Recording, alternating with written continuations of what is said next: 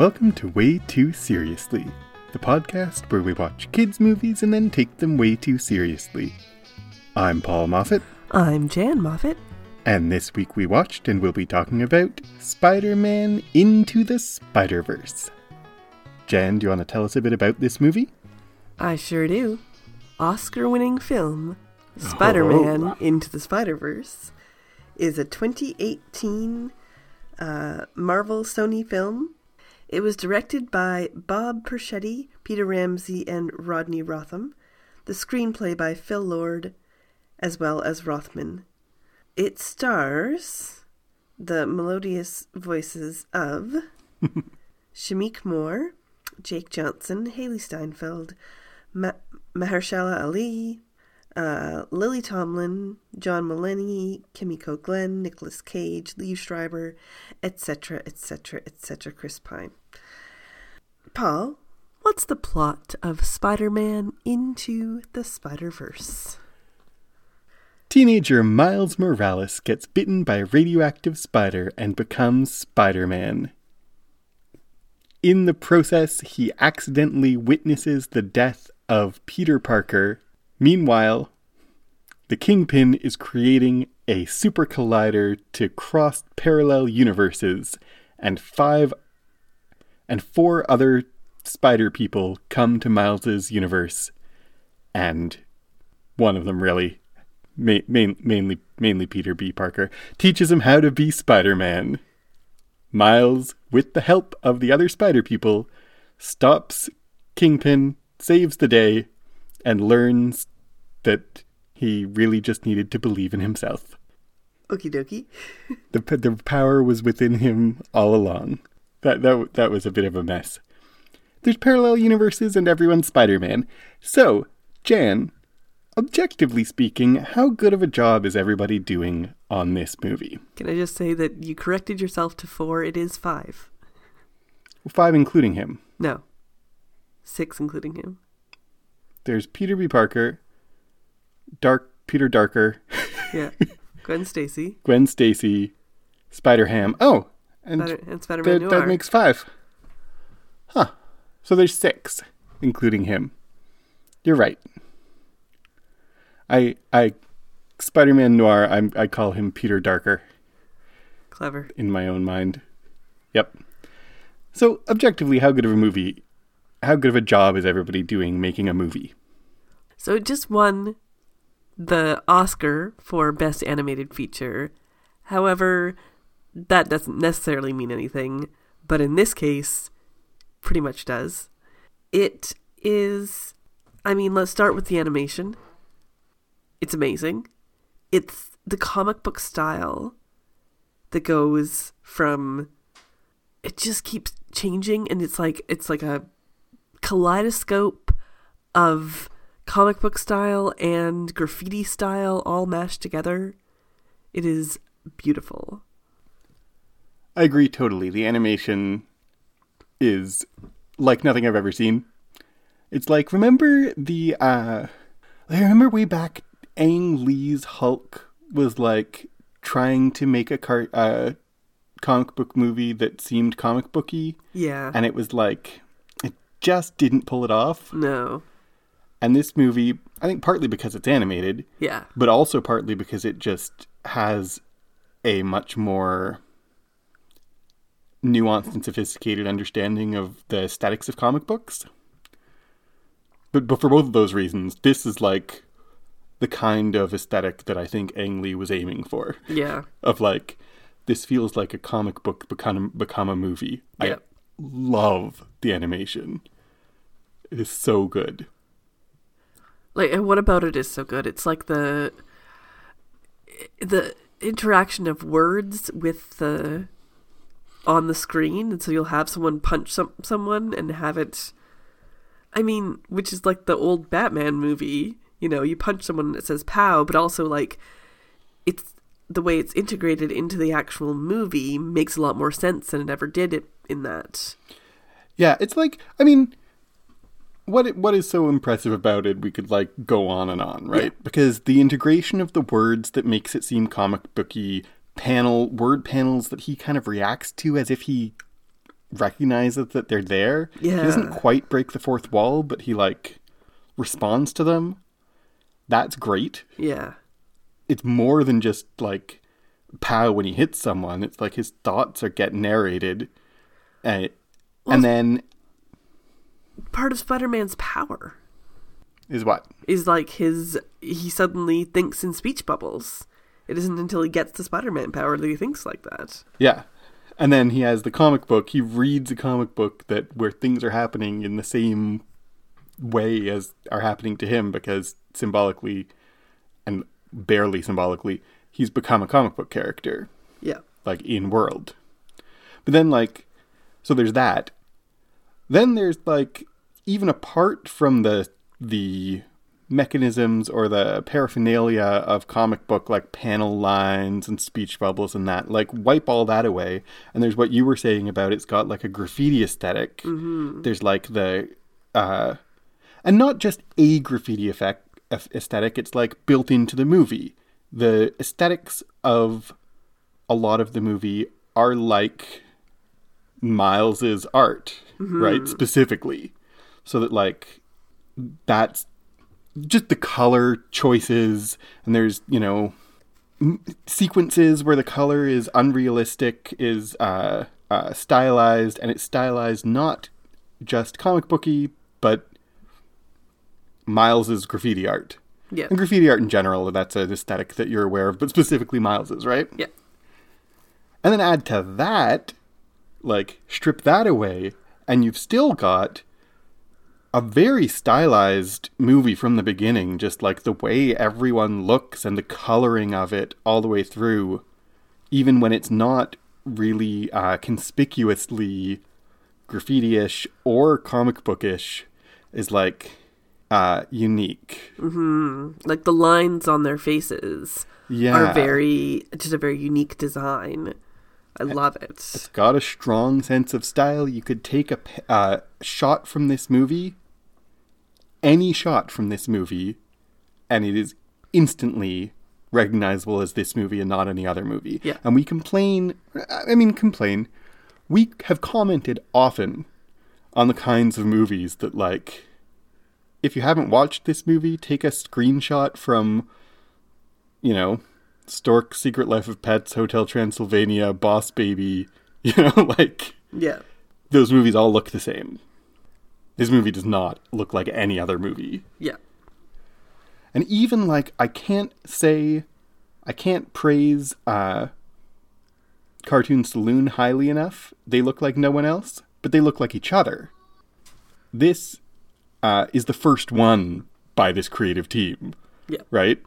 And so there may be another Spider-Man movie that looks like it, but it's exciting to see the first one that looks like this. You know? Yeah, absolutely. So I think we're gonna gush too much. We got got to move on to like the voice acting Yep. a little bit, which is also really good. Really good. I really uh Jake Johnson as the older Peter Parker is just he just uh, is so perfect. I don't know, he sounds a little bit like Ryan Reynolds uh Deadpool in a bit of a way, which I kind of like. mm-hmm.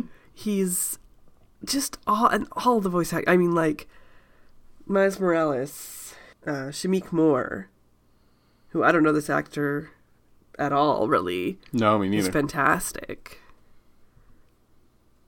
I mean, is there anyone who's not doing a great job? No. No. They're all great. Yeah. Like all the voice actors are great. I I don't know that I have much more to say about it than that because if there was a weak point if there was a weak spot, we could talk about it. But like it's A plus all the way across, right? Yeah. And so, what's moving on from objectively, non-objectively? How much did you like it? I loved it. Me too. We saw this movie in theaters, just the two of us, because we weren't sure if it would be okay for our kids, and then we decided it was and watched it with our kids just now. Um, and seeing it a second time, like it, I really, really enjoyed it a second time. And the first time in theaters, I like l- had a ball. I loved it. Yes. I I completely agree, and even like I've always enjoyed Spider-Man movies. I haven't read a ton of Spider-Man comics, but this movie has like a hundred percent won me over to Spider-Man. Like I want to read all of Miles Morales' comics. I want to like. I feel like I finally get it. Right. I finally fully get why people like Spider-Man so much. yeah. It's just like I'm all in after watching this. It was wonderful. And we saw it in the theaters. We were going to like just rent it, stream it today, and it wasn't actually available for just streaming. It was only available to buy, and I was like, mm, I think we're just going to buy this one because I would like to own it and watch it many more times. Yeah. I'm very comfortable saying it's my favorite Spider Man movie Yeah. um, by quite a lot, actually. Like, I liked Spider Man uh, Homecoming, Yeah. And I liked Spider Man, the uh, first two Spider Man movies with uh, Tobey Maguire? Tobey Maguire. Yeah. I liked them a lot. Uh, Andrew Garfield's Spider Man, there were things about it I liked, but I didn't love either of those movies, really. But this one is like much my favorite. I, Yeah. I so good. And like I we were having a conversation before we started recording of like what are we going to say about this movie when we talk about it? And I was like I like to even when I really love a movie, I like to like well what is there you know, what can we critique? And in terms of the quality of the movie, I can't think of anything. I think this is such a good movie. Yep, I agree. So let's get into the way, too seriously portion of our show. Let's. What do you want to ta take way too seriously about Spider Man into the Spider Verse? Well, I think that unlike other movies where we're generally finding problematic things in the way too seriously, I more just want to praise this movie in the way too seriously and talk about how it uh it really incorporates a lot of things into it that we've never seen before in a movie like this.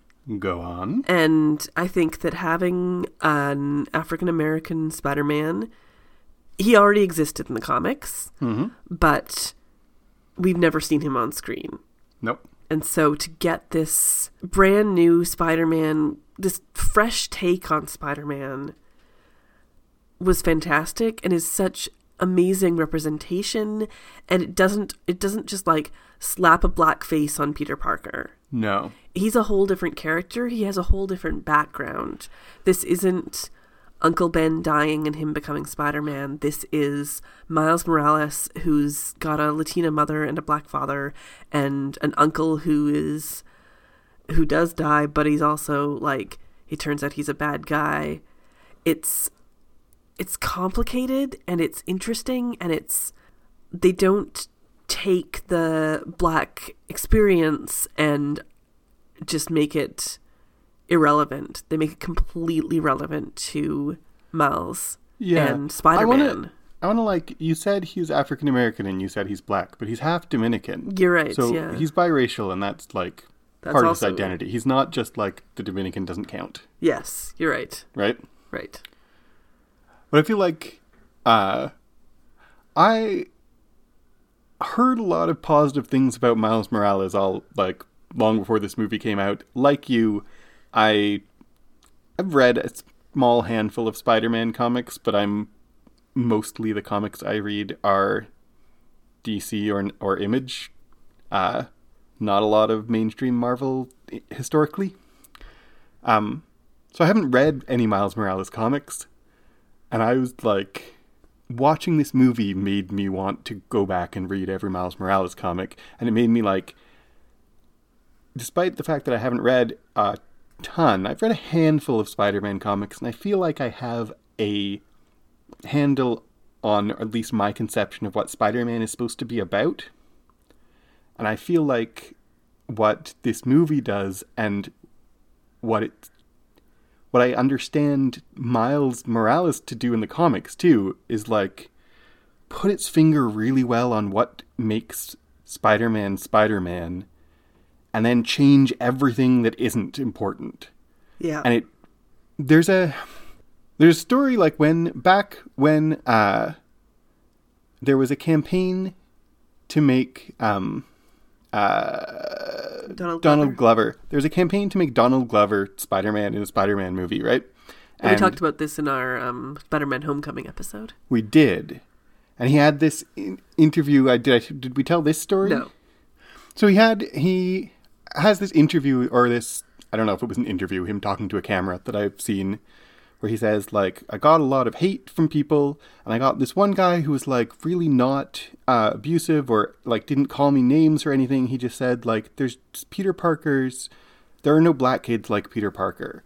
And Donald Glover says and that letter made me madder than any other one because you think there's no black kids who live in Brooklyn with their aunt and are nerdy and like and I feel like uh, one of the things that's great about Miles is he's like you said, it's like the accidentals, the specifics of Peter's experience aren't reproduced, but like he isn't this nerdy kid who lives with both his parents, but who lives like in Brooklyn and he has the important parts of kind of this outsider underdog nerdy but wants to be part of the like feels like the world's too big for him that is like key to Spider-Man's character and it's not Peter Parker but it's great Yep.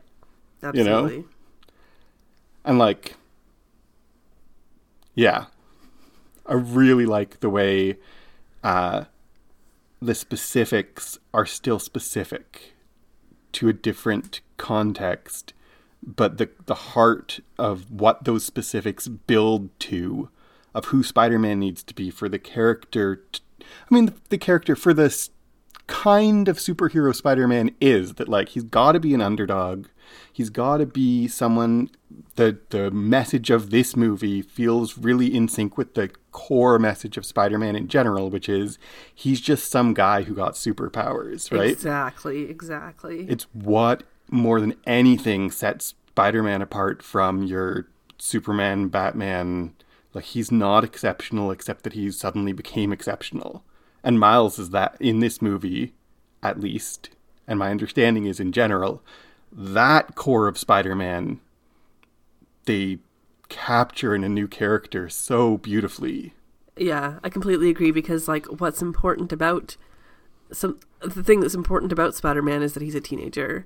And I mean, it's tricky to continue with that when he has aged in the comics and whatnot. And so they have this new character who's going through this experience of becoming Spider-Man and this uh and like it's compare comparing it to puberty like explicitly. explicitly comparing it to puberty and just that is the original idea behind a lot of Marvel is it's just like some regular kid Yep. who gets this.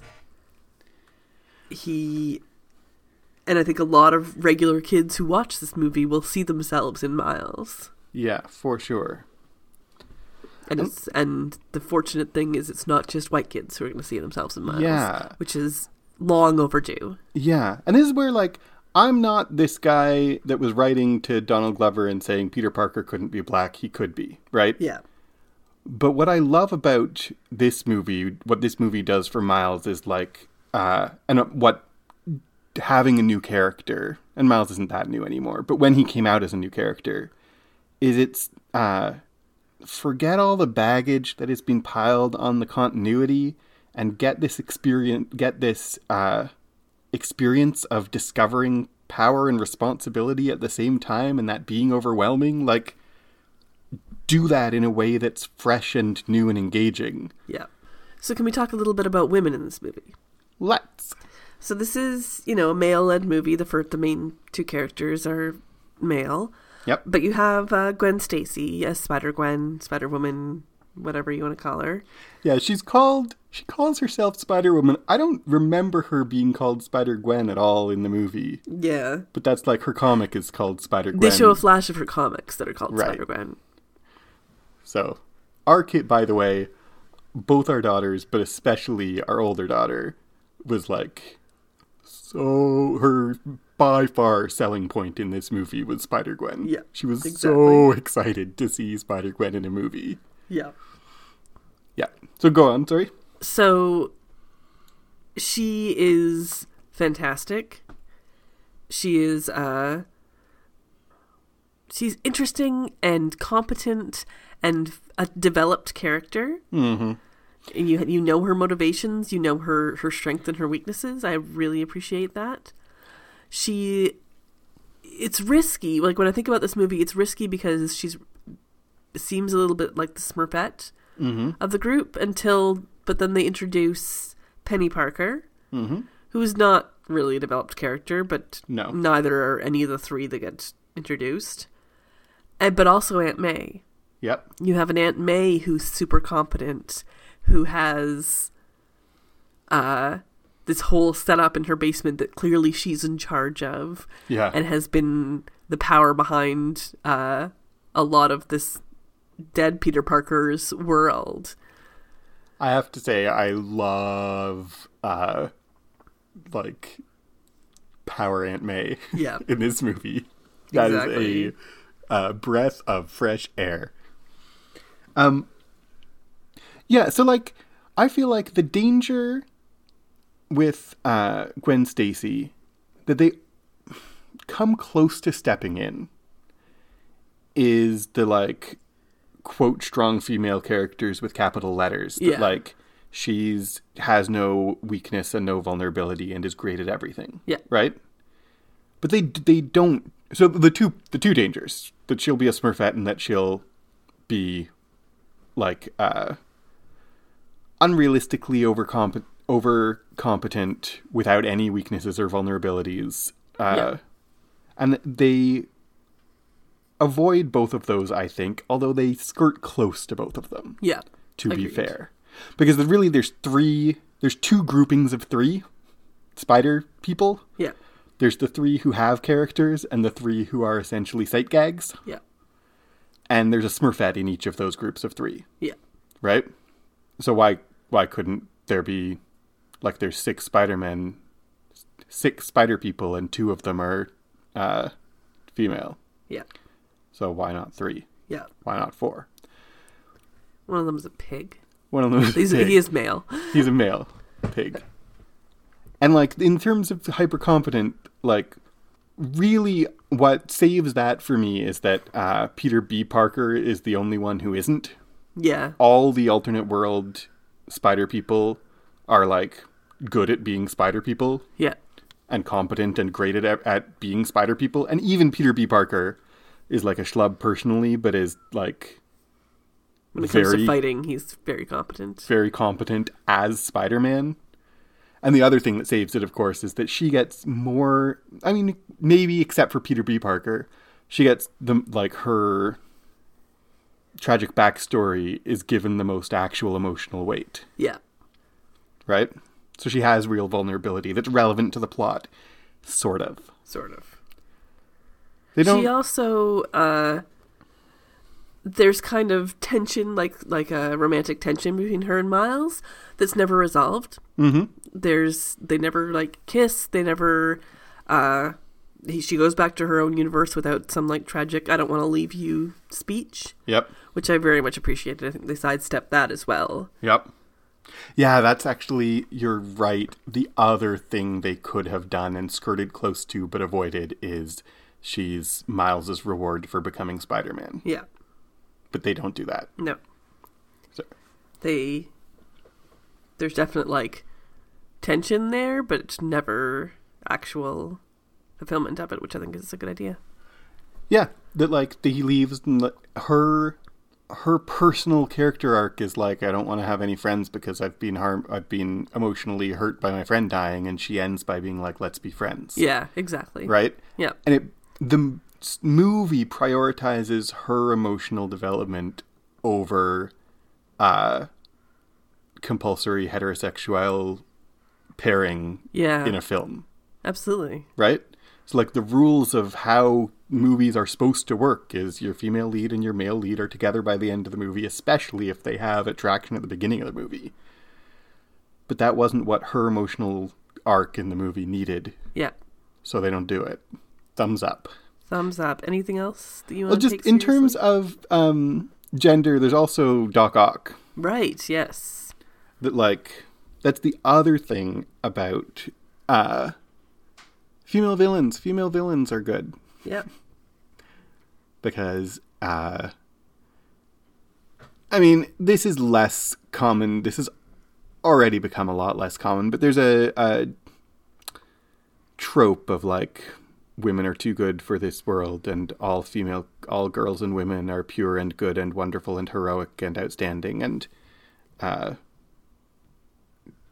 movies that are afraid to make women villainous and so a female doc ock is great Yep.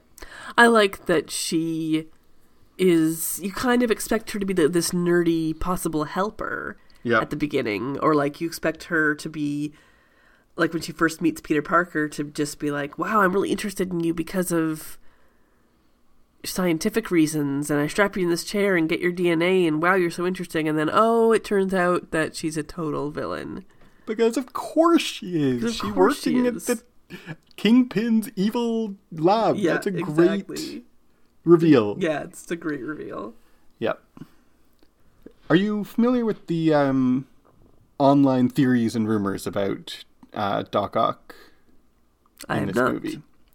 So she says, uh, "My friends call me Liv, my enemies call me Doc Ock." Right, Right. and then she shows up at the door, and uh, Aunt May says, "Oh, great, it's Liv." I did not notice that. And Aunt May in this universe clearly scientifically uh, inclined Uh-huh. right? So the theory is, or there's not a theory. There's evidence in the movie that they know each other Yeah. at least on friendly terms. That maybe they were colleagues at some point. The theory is that they were romantically involved at some point. Oh, that's, really? That's where the internet has taken that. Interesting, interesting. I was more thinking. My initial thought when you said that was that she was that uh, she was going to be a hero, and uh, May made her suit or helped her with her suit. Nope.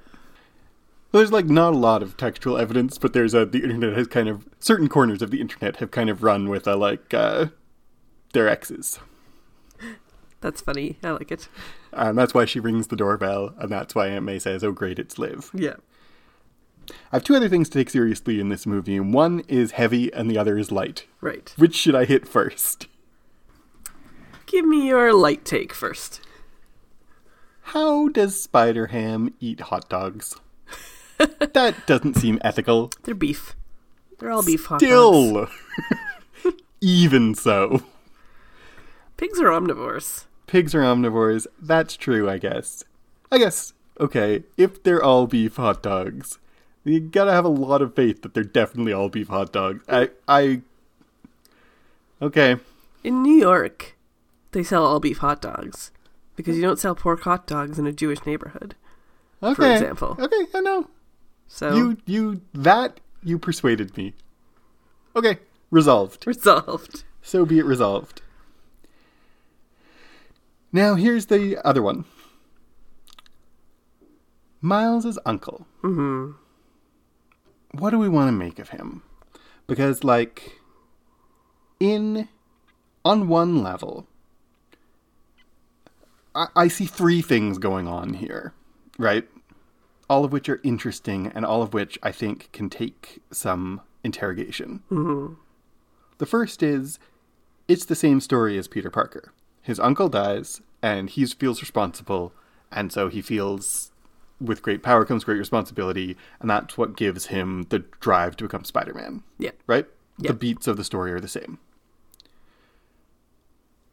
Then there's like from just a storytelling perspective, uh, it's quite satisfying or compelling to like his uncle also has a secret like other people have full lives Yeah. and their full lives are not necessarily what you expect or good or whatever. Mm-hmm. Like in terms of characterization, that his uncle has a whole life that is not revolving around Miles, and that like the villain, the henchman, has a personal relationship to Miles, and that like they're each revealed to each other. Like all the layers of these are well crafted Yes. and very compelling. Right? Even we see when he takes Miles to the place where he spray paints, that's connected to the villain's lair, and that's not a coincidence. No, and it seems like just a coincidence. Mm-hmm. And then when you realize, you're like, everything that seemed kind of lazy in the story is like, no, not lazy at all. Very careful. Yep. Yep. And then there's the third kind of layer of things, which is like, what do we think about when you make uh, Spider Man into a person of color, his relatives are criminals? I think that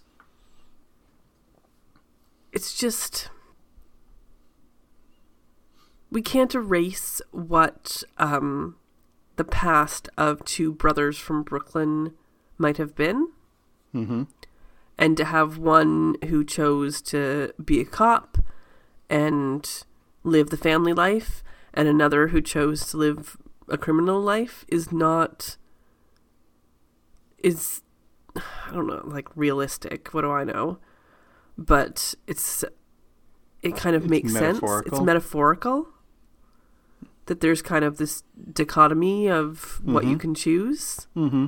if you're growing up poor in Brooklyn. Mm-hmm. I guess we don't have evidence poor, but I just assume. I just make assumptions. Yeah. Right? But maybe that's playing, yeah, maybe it's playing into my assumptions and my racism right there. Right. So maybe it is a problem. I don't know. And on one hand, I think of like we watched Not for Way Too Seriously, and we're not going to talk about it on this show, but this week, for our own amusement, we watched uh, The Hate You Give. Yeah. And there's a movie where what we see on screen is the uh, people of color live in a uh, neighborhood that's uh, plagued by crime and drugs by design, like by uh, institutionally. They they talk about institutionally ingrained systemic racism that makes Yeah. these neighborhoods be more susceptible to crime, right? Exactly. So like I can bring that into this movie and say a the African American brothers, one of whom becomes a cop and the other of whom becomes a criminal is like a reflection of um options that seem available due to systemic uh racism that narrows the options for black men, right? Yeah, exactly. And even in that in that movie, there's a brother who's a cop and a brother who's an ex-con. Yep. But having said that, I also like come back to Donald Glover and like you couldn't have the black Spider-Man just be a guy who lives in Brooklyn with his aunt and goes to high school and is a nerd. You know, he has to have a criminal uncle. Yeah. You know, Yep. I'm not sure. I'm not bringing this up because I'm like wagging my finger at the movie. I'm bringing it up because I'm I'm unsure what uh whether it's to the good or not. Which doesn't which as I've said in previous movies, that's not code for I secretly think it's bad. That's Yep. genuinely I'm not sure. Yep. Exactly. And we have our own prejudice, prejudices going into this that we can't ignore either. Yeah. And like I try to interrogate them and I try not to let my prejudices stand uh but the more deeply ingrained they are, the more dangerous they are and the less likely I am to know notice them and know to challenge them, right? Yep. So it's the prejudices that I watch and I'm like, yeah, it totally makes sense that the black guy's uncle is a criminal. but like, wait a minute, don't Yeah. let that stand unchallenged. Yeah, exactly. Right? Yeah. So, lastly, let's just talk a little bit about Kingpin, mm-hmm. Wilson Fisk, and his whole. The whole plot revolves around he's trying to get his family back so they won't be dead. Right. And they died trying to. Uh. Trying. Uh, running away after they see him, like, strangling Spider Man. Yeah. and this idea that somehow if he gets them back even from a different dimension everything will be fine Mm-hmm. and that core belief in us that if somehow i can just make someone not dead it, everything will be fine and he's completely betrayed by them seeing him doing the same thing Right. He's i don't know what more there is to say about that other than Well, like, it just it goes it, like he can't change himself yeah. possibly doing a criminal thing to get back your family doesn't actually work out And I think he's parallel. The parallel is with Peter B. Parker. right yes Um, he can't get back mary jane and he can't get back Mary? Jane until he changes himself. yeah right? And the movie ends hopeful for Peter, Peter B. Parker, who has uh, reaching out to Mary Jane, having learned and changed himself. yeah Um, and Wilson Fisk represents the like the desire to manipulate the world into a world that you don't have to change and grow to fit into yeah exactly right? You change the world and you change everything to make to accommodate where you already are. And compare and I guess Peter B. Parker is the like he gets his wife he uh learns to change to try to uh make his wife happy is the way to get her back. And then the like Miles in a different way is like adapts himself to the world to grow, yeah right? Yep. so is it good is it seriously good It's good. it's good It's seriously good. it's seriously good it is a good and seriously good movie Short conversation there. very short conversation there. I I think I even posted on our Twitter feed when it won the Oscar. I was like, we haven't done this one yet, but it's good and seriously good. Yeah. And now having all this conversation, yeah, stand by that. Good and Totally. seriously good. Definitely one of the best movies I saw this year. One of. What was the this is like maybe not the appropriate place to put this uh in this podcast, but let's do it anyway. What was the best movie that you saw this year? Good and seriously good terms taken together. This one? I'm trying to think of all the movies that I saw this past year. Do you mean like in 2018 or 2019? 2018. I can't remember what movies I saw. I think it's this one if I can't think of anything else. What about The- you? Like this one and Paddington 2 was so good. it really was. It was. You fade time fades away and you're like, was it really as good as that? But it really was. It really was. Yep. All right, so if you have some thoughts on Spider Man Into the Spider Verse, let us know. Uh, you can tweet us at WTScast. You can send us a long form email at way too seriously cast at gmail.com. It should be long form though, with correct salutations, our names, and uh, dear uh, sir or madam, to whom it may concern, yours with all sincerity, your, you know, all that stuff. Or just like, yo, what up? if you love what we do, if you like what we do, if you think what we do is fun, you can support us on Patreon, patreon.com slash clockworkscast.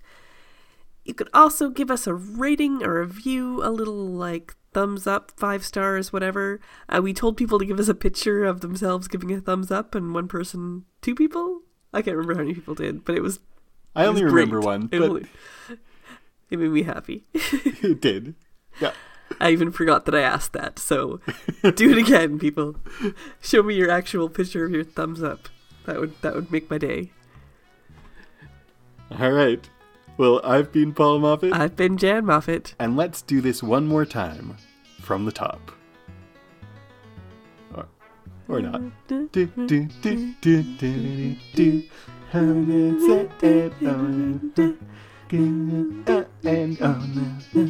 Ha